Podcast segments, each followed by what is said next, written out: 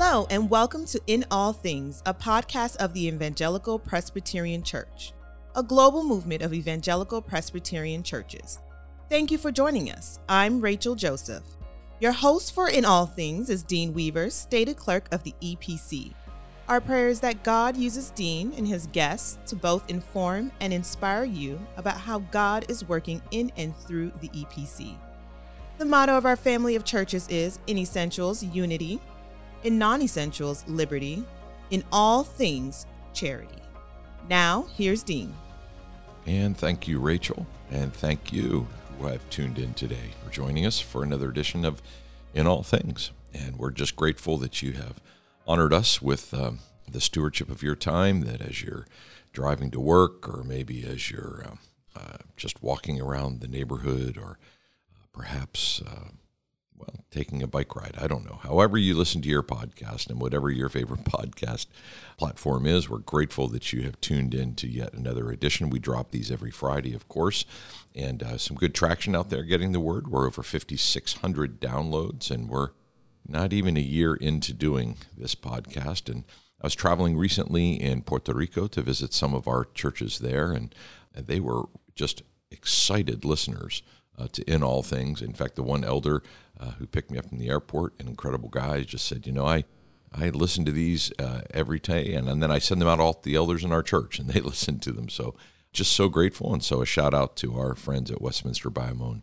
in uh, Puerto Rico. So grateful to have you join us, as well as everyone across the United States and the and the Caribbean. We're great to have you here.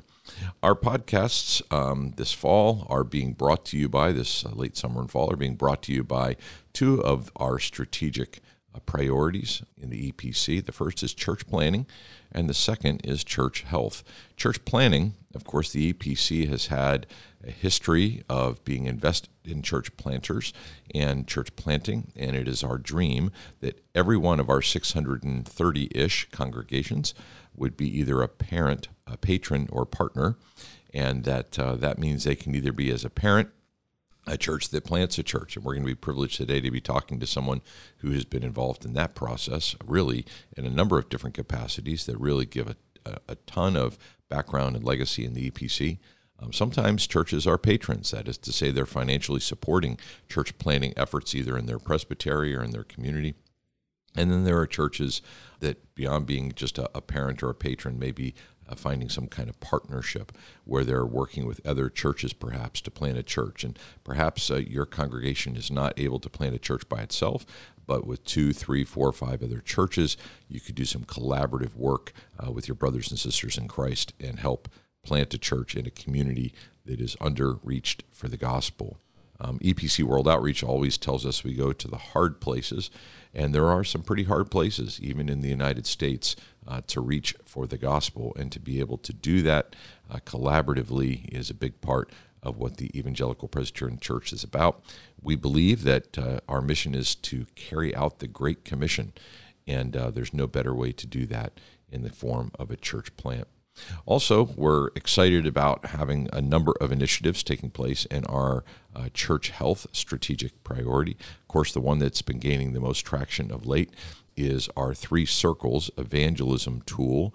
Um, that is getting a lot of traction all over the country, and we're hearing story after story after story of people coming to Christ uh, through people, ordinary people like you and me, using that simple tool uh, to be able to share their faith with others. And uh, if you're interested in learning more about that, you just go to epc.org and uh, look for the tab at the top of the page that says what we do. The very first thing on the drop down will be about evangelism, and there's all kind of resources there. Um, there's things there that you can do curriculum for your children. Uh, there's videos, there's training, there's uh, there's an app on your phone. There's all kind of ways in which we can make this tool accessible. It's starting to happen, and uh, as I like to say, we're we're hoping the Lord will enable us to put the E back in EPC, and that is uh, for evangelism. So, thank you for being attentive to those things and connected to those things and sharing the word with those things. Now, speaking of evangelism and speaking of church planting, uh, we're uh, really delighted to have uh, with us in the studio today uh, Pastor Michael Flake. Michael is um, the lead pastor of Storyhill EPC Church in the Davidson area of North Carolina, which is just a little bit north of Charlotte. One of the most beautiful towns, if you ever get the chance to see it. It's just drop dead gorgeous. Uh, Davidson College or University, I guess now is probably there. And Michael is the, the lead pastor there. But Michael has a, a long and storied history for a young guy in the EPC. And we're going to get into that in a little bit so you can get a feel relationally for what it looks like to, to kind of grow up in the EPC uh, come out of what is uh, one of our most amazing church plants ever, uh, and and then go to another church plant and then start another church plant. That's a so, pretty good summary. there you go. So, Michael, welcome to In All Things. Happy to be here. So help us to get to know you a little bit. Um, uh, Michael just joined our national leadership team and is going to bring a ton of background and experience and insight and wisdom to help with that. But uh, beyond uh, your time on the NLT, tell us, let's start with your wife and your children and where you grew up and just give us a little bit of a story of your background. I'm married to Mandy since 2012. We have two daughters, Indiana and Cora May. We call them Indy and Cora. Indy is five, Cora is three. Indy starts kindergarten this year, so a lot of changes in our household. Cora is too smart for her own good. She is at that three year old stage where everything is a negotiation and she takes no prisoners in negotiation. All right. So that's where we are. Um, Indy, uh, unbeknownst, well, she didn't ask our permission. She just did it. She was born with an extra chromosome. And so she has Down syndrome, which okay. has been a fun adventure for us. Yeah. Unexpected, but full of full of highlights. Yeah, she's full of life. I've I've seen Indy. She is dynamic and a force to be reckoned with. And you guys are fantastic parents. So, well, tell us a little bit about. You're a young guy. You're 38 years old, and yet you've only ever known the EPC. That's right. So I'm actually younger than the EPC. My family became part of the EPC in 1988 when my parents joined the core team that was starting a new church in Memphis. Second Presbyterian Church had uh, sent out its executive pastor, Craig Strickland, to start a new church, which became Hope Presbyterian Church, now called Hope Church Memphis. And so we were in on the ground floor of that. I was four years old at the time, turned five the week they had their first public service. My job was to go upstairs and be quiet so the parents could figure out how to start a new church. So I grew up at Hope in Memphis. Uh, I've denominationally only known the EPC. And so it's been a super formative experience for me. You know, really came to own my faith at Hope, really sensed a call to pastoral ministry there. And then at the age of 18, went away from home to Davidson College, where I connected with Lake Forest Church, another church in our denomination, pastored by Mike Moses, one of my good friends. Mike is uh, had actually cut his teeth in church planting by being at Hope. So he had been at Hope for a handful of years to learn how to plant a church got to know him there, knew he was pastoring a church somewhere near Davidson. Turned out it was at the YMCA a mile down the road. It was a four year old church, and so got really engaged there. And then after seminary, found myself serving at Lake Forest as a missions pastor when Mike and the session were interested in following through on their DNA desire to become a multiplying church themselves. And so when they were looking for a potential church planter, I raised my hand and said I'd be interested in planting a church in Davidson. There, they moved from that YMCA about seven, eight miles down the road, and so the thought there still was deep legacy for Lake Forest in the Davidson area, and so to be sent back there and to start a new church was uh, made a lot of sense and uh, was a deep desire in my own heart. So let's just trace that back again. Second Presbyterian Church, is, which is one of our historic I mean, we've had General Assembly there. The leadership that's come out of there has just been incredible. It's a deep, rich history in the EPC and has a, a prolific history of planting churches, particularly in the Memphis area.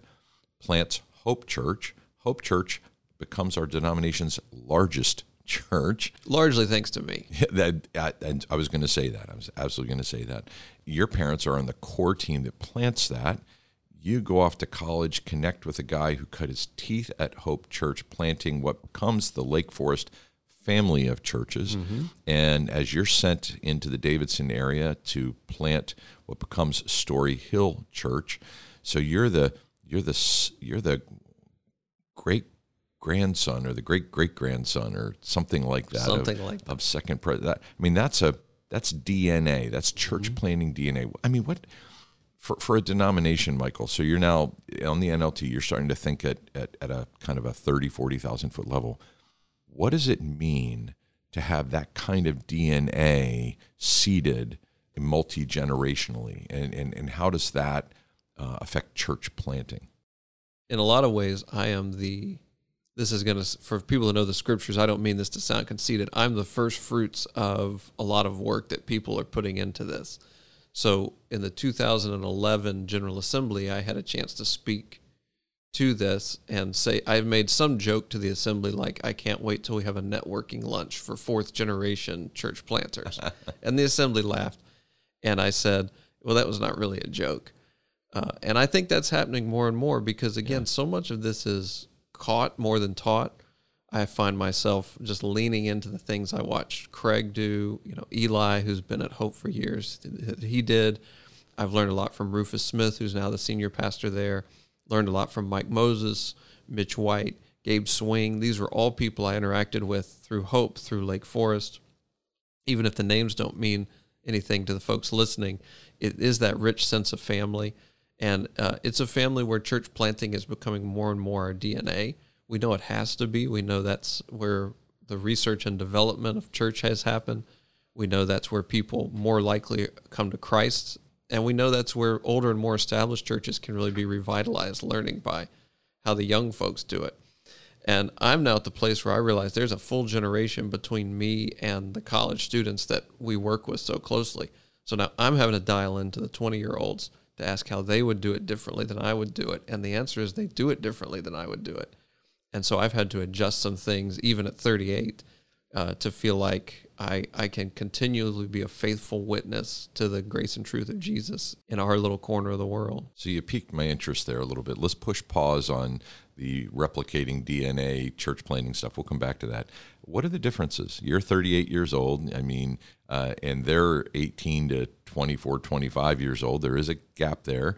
What are the differences you're seeing as you're trying to reach that generation? Yeah, so I, I'm the top of the millennials or the bottom of Gen X, depending who you ask. I feel top of the millennials because I get a lot of trophies. and so, given to me by my boomer parents. So, I very much get the sort of the the the good of the church growth movement, the reaction against that that Gen X did, and then so I'm more formed by that. What I hear by the the younger folks asking for is take a moment in your sermon and do the apologetics work. Which I would have said, you know, that's a class, that's uh, something we do outside of Sunday, but they are being so inundated with regular messages on social media you know, TikTok, those sort of things that faith is dumb, the church is dumb, uh, the Bible's dumb. And so, in a recent sermon, for instance, uh, when we were preaching on the John 8 passage, Jesus and the woman caught in adultery, my view would have been just preach the passage. I know there's a note at the front that says, hey, this wasn't in all the original manuscripts deal with that somewhere else. Don't deal with that in the sermon. Right. The twenty year olds getting into textual discrepancies and and what Nestle. Don't get into that in a sermon. Uh, the twenty year olds are like, no, please get into that in a sermon. We want to know that. Other people are going to tell us that and stretch it into, well, the Bible's not reliable. Look, they even say so in the Bible. Hmm. We need you as our pastor to tell us like why the Bible is reliable hmm. and what you know about this passage. So, so I I basically preached the sermon I would have preached. I stopped and said, That was the sermon. Now this is overtime. And I went into overtime and explained the textual variants and all that as best you can in 10 minutes in a sermon. Right. You, you get what I'm saying. Right. And then in a way that said, Your questions are welcome, your doubts are welcome, and we I encourage you to welcome God and people who love God into those doubts and questions. Mm. I got more feedback from 20 something year olds on that sermon, and I would ask, "Did you like the first part or the second part?" And they'd say, mm, "Mostly the second part." They just wanted to hear that, and they needed a little invitation that they could have questions and have doubts. But that was not the goal. That was not the end point. But it was an acceptable, you know, way station. Yeah, so. that's fascinating. Well, thank you. I, Yeah. that- you got my got my brain kind of spinning here a little bit, and maybe there's a follow up podcast at one day where we can go deeper and a dive on that because I do think uh, from generation to generation there are nuances and differences, and sometimes we don't appreciate. And I guess uh, an old guy like me thinks a, a young guy like you is is right there with them, but yet there's that gap there too, where you're having to exegete the next generation that's coming up behind you so that you can speak the gospel to them. So that's very cool. So um, we have about 53 church plants, and uh, you've you heard me in the in the opening talk about how Tom Ricks and our national church planting team are hoping that every one of our other congregations would be either a parent, partner, or patron. You now have arrived at a point at Storyhill where you are have become a localized congregation. You you're still have a lot of history with the Lake Forest family of churches, but you are now a standalone congregation. How has that DNA that's been passed down to you and this idea, parent, partner, patron, how is that starting to develop or unfold now in Storyhill Church? Great question. So from our earliest days, and this is the that DNA, it's a DNA level thing. We had partnered with our mother church, uh, which at the time was Lake Forest in Huntersville. It's since become the whole Lake Forest family, but we partnered with them to plant the Lake Forest church that's in on the west side of the lake. We're all around a lake. Uh, we're on the east side. They're kind of on the south side. We've partnered together for the west side of the lake. Aaron Gibson is the pastor there. We've recently pastored together or partnered together to plant a Spanish speaking congregation, El Buen Samaritano, the Good Samaritan, close to Lake Forest, Huntersville, the original site. Large Spanish speaking population, highly underserved by the church. So we've partnered together there, and we've also partnered together in planting a more multiracial congregation in the University City area of Charlotte. Pastor Terrell Huntley there. It's Pastor Victor Leal at El Buen and Pastor Terrell Huntley there at U City. And so they're both a couple years old. They started right before or right during the pandemic. So we have had the privilege, we haven't been able to take the lead on one of these churches yet, but we've been able to partner with our mother church to start and expand those plants. The other interesting dynamic we've had is because we do have a lot of Davidson college students who come and are part of us during their time at the college and they go away. We view ourselves kind of as a greenhouse where hopefully everybody grows, but some people grow there and other people go off to bless or catalyze other ecosystems. So one of our students from the early years is now going to plant a church in the Waynesville area of North Carolina.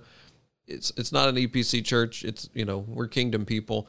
We love Brody and the work he's doing. We're gonna we're sort of patroning there. He can always call me. He has my number. He can you know we'll do that. But we're he has his team in place, but we're more a patron to the work he's doing there in Waynesville uh, Gateway Church. It launches September 18th. Okay. So those are the three big ones we're working with right now: El Buen, U City, and and Gateway. So do you see yourself being a parent church at some point? We do right now. Our our energies are going towards a building in Davidson, which is fairly all consuming. There's not been a new church to put down roots in Davidson since 1957. So there's been a lot of civic roadblocks and just other spiritual roadblocks to that. But yes, the goal would be to be parents ourselves, and whether that means in our own region or in places like Davidson. These have been the two things that we have been sort of prayerfully exploring. So we know that there's a, a goodness to planting in your own backyard. There's surely people who need to know Jesus in your own backyard, even in you know the south, the southeast. Although Davidson is not really, and, and the surrounding areas is is not the buckle of the Bible Belt by any stretch of the imagination. We meet so many what I would call almost pre-Christian people who don't know anything about Jesus or the gospel, and so we have to start. with- We can't overassume what people know anymore, which is important. But we also have an affinity for places like, you know, Lexington, Virginia, where Washington and Lee is, or Burlington, Vermont, where the University of Vermont is. Th- There are these places where you'd be happy to have 50 people show up at a campus ministry event. You would you would throw confetti that that was the most you know well attended campus ministry event ever. And so we have an affinity for those kind of places and feel like we've, by God's grace, sort of cracked some of the code of how to do good ministry mm. in these small college towns. Mm. And so, how to do a totally non geographic plant like that, it's fraught with challenges. and so we would we would want to get off on the right foot to do it. But we prayerfully consider if there's a way or there there might be people who would be interested in that kind of thing, and we would have some expertise and some uh, funds to bring to that kind of an endeavor. Yeah, planting in a in a university or college town is, is its own kind of unique animal with all kinds of interesting challenges. Typically, those communities are more progressive and pre-Christian, probably in a lot of respects, and, and even kind of intellectually antagonistic towards um, the faith. So you can see the reason why those students would be interested in some apologetics. But there's also great opportunity there, right? I mean, uh, I cut my teeth in campus ministry and know that the impact of being able to um, be involved in a student's life at that age, at that time, as they're forming and making decisions. So there, there's some really interesting strategy about how to reach the next generation for Christ and thinking about church planting in those kind of communities. In some ways, my patron saint is Ambrose. Augustine becomes one of the most famous, influential theologians of all time, but he comes to Christ through the ministry of Ambrose. He is at the university studying to become a professor of rhetoric. Augustine is when he is struck by this pastor Ambrose, a bishop Ambrose of Milan, and Ambrose he, he notes of him that uh, he doesn't agree with him, but he cannot argue with his fatherly kindness.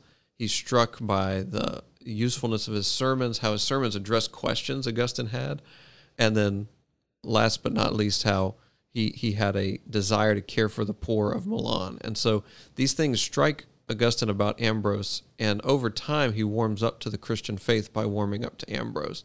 Mm. And so you think about the influence or the impact that a pastor or, a, or just a person, anybody can have on uh, a college student, anybody who's younger in their faith or maybe antagonistic towards the faith, but if they could come to Christ, if they could grow up into maturity in Christ, the impact they would have, just the impact that you can have on even one life. So I feel like our church, if our church can do any semblance of what Ambrose and that church in Milan did, then then we'll have, have made a positive impact that we won't know the full extent of. Ambrose would have died not knowing the full extent of what uh, Augustine's ministry would become. So it keeps us moving on. It keeps us pressing forward. Well, let's uh, turn the corner here a little bit because we're kind of coming down the home stretch. But I have to ask you one of the things that impresses me about you, Michael, is that you're not only a, a great pastor and a strategic thinker and church planter, but you're a, you're really a churchman. You're not so taken up by the ministry of the local church that you forget that you're connected to something larger and that there's some give and take there in terms of your you're receiving and you're giving and you're contributing and you're leading. And you've been the chair of our ministerial vocations committee at the national level which is the committee that really looks at leadership and ordination standards and how people become pastors and things like that and now uh, you're stepping into the national leadership team can you speak to those who are listening about the importance of being involved in the larger church, whether that's their presbytery, maybe a ministerium in their community, or the denomination as a whole, and then the benefit. So, the importance and the benefit of being involved in the larger church. Absolutely. I, I heard something recently that described the larger church churches often becomes both our red blood cells and our white blood cells for the health of our church. And I found both to be true. I, I think we're we're fortunate to be in a denomination that sees the local church as the site of ministry. The presbytery exists to encourage and hold accountable the local church, the General Assembly to encourage and hold accountable the presbyteries and thus the local church. And so that that structure and order is is good and right to me. I had always felt the need or desire. It's easy to kind of sit on the sidelines and say, "Oh, I wish they this was different." Oh, you know, my presbytery is not good at that. Oh, the General Assembly is not any good at this. But I'm part of that. I'm part of the Presbytery. I'm part of the General Assembly. I don't much care when people sit on the sidelines of Storyhill and you know lob grenades of what could be different, and so which they don't do by and large. Praise God. I, I, I felt convicted somewhere around 2011, 2012 to be part of the larger piece, not just showing up at meetings when I was able to, but really investing some of my 10, 15% time we all have into the work of the denomination. You're a young father, you've got two kids, and you're planting you've planted a church that's now on a building campaign. Like arguably if i were to look at your schedule the it would be make sense for you to go i don't have time for that. Yet you do you make time for what's important that's right so that was a joint decision mandy and i made uh, we have to limit the, the exact scope of it. And I found I had to knock on a few doors before I found the right one and the one that opened. And that would be just be an encouragement to people, is whether in the local church or in the in the larger denominational presbytery or general assembly. Sometimes the first thing you try is not the right thing, and you just have to knock on a few doors, and and you'll find the right thing. And maybe I'm just glutton for punishment. I don't know, but I have been really encouraged to see by serving in different sizes, courts of the church is the technical term, but the different size, uh, especially the General Assembly level, the true uh, diversity of our denomination, that we are unified, even though we're not uniform. And uh, there's a great camaraderie we experienced in the Ministry of Vocation and in the national leadership team that I think speaks to the heart, the soul of the EPC. And we can argue all day about how we should structure ourselves or polity and that kind of thing, though we don't argue it that much about it. Uh, but the real heart and soul of it is is life giving, and uh, le- I leave every meeting with, "Ooh, I should try that." Oh, I you know, and I hope others would would feel the same way of, of little uh, tidbits I drop. Well, I can speak as one of those people that I feel that way. Uh, you drop a number of truth bombs and a number of thought bombs that I kind of sit there and go, "Ooh, I need to noodle that a little bit." And one of them you just did. I'm, in fact, I'm going to leave this conversation going, "Hmm, uh, unity but not uniformity." I need to unpack that a little bit more. I think that's really helpful. So, uh, Michael, thank you so much for your time with us today. And if people wanted to learn more about Storyhill Church, where would they go? They could go to storyhill.org they could look up our music on Spotify or other places. You, me, and the bread. You, me, and the bread. You, me, and the bread. I love if it. they want to give to a building in Davidson, storyhill.org. Okay. You, you too can be a, uh, a patron uh, and help assist a, a, growing church in a great area with a super pastor and leadership team. So, Michael, thank you again for being with us. Certainly. So, my friends, that concludes another episode of In All Things, and we're grateful for your time today. And if you found this podcast to be encouraging to you, would you do us the favor of liking us on social, uh, sharing it with your friends, and just getting the word out there so other people can hear? And uh, if nothing more than they get the chance to meet Michael Flake and get to know him a little bit today and uh, lean in a little bit more to the work at Storyhill Church, I think they will be blessed. So, we end as we always do, my friends, with the good word from God's word from Colossians chapter 1.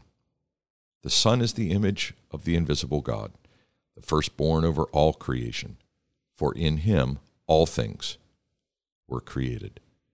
Things in heaven and things on earth, visible and invisible, whether thrones, powers, rulers, or authorities, all things have been created through him and for him. He is before all things, and in him all things hold together. For he is the head of the body, the church. That is our precious Lord and Savior, Jesus Christ. And it's in his name, until the next time when we gather, I bid you grace and peace. Thank you again for joining us. On behalf of Dean and the entire team, we hope you will join us for our next episode of In All Things. For more information about the Evangelical Presbyterian Church, including a directory of local churches, online resources, and much more, visit our website at www.epc.org. I'm Rachel Joseph. I pray you have an overwhelming sense of God's presence in all things today.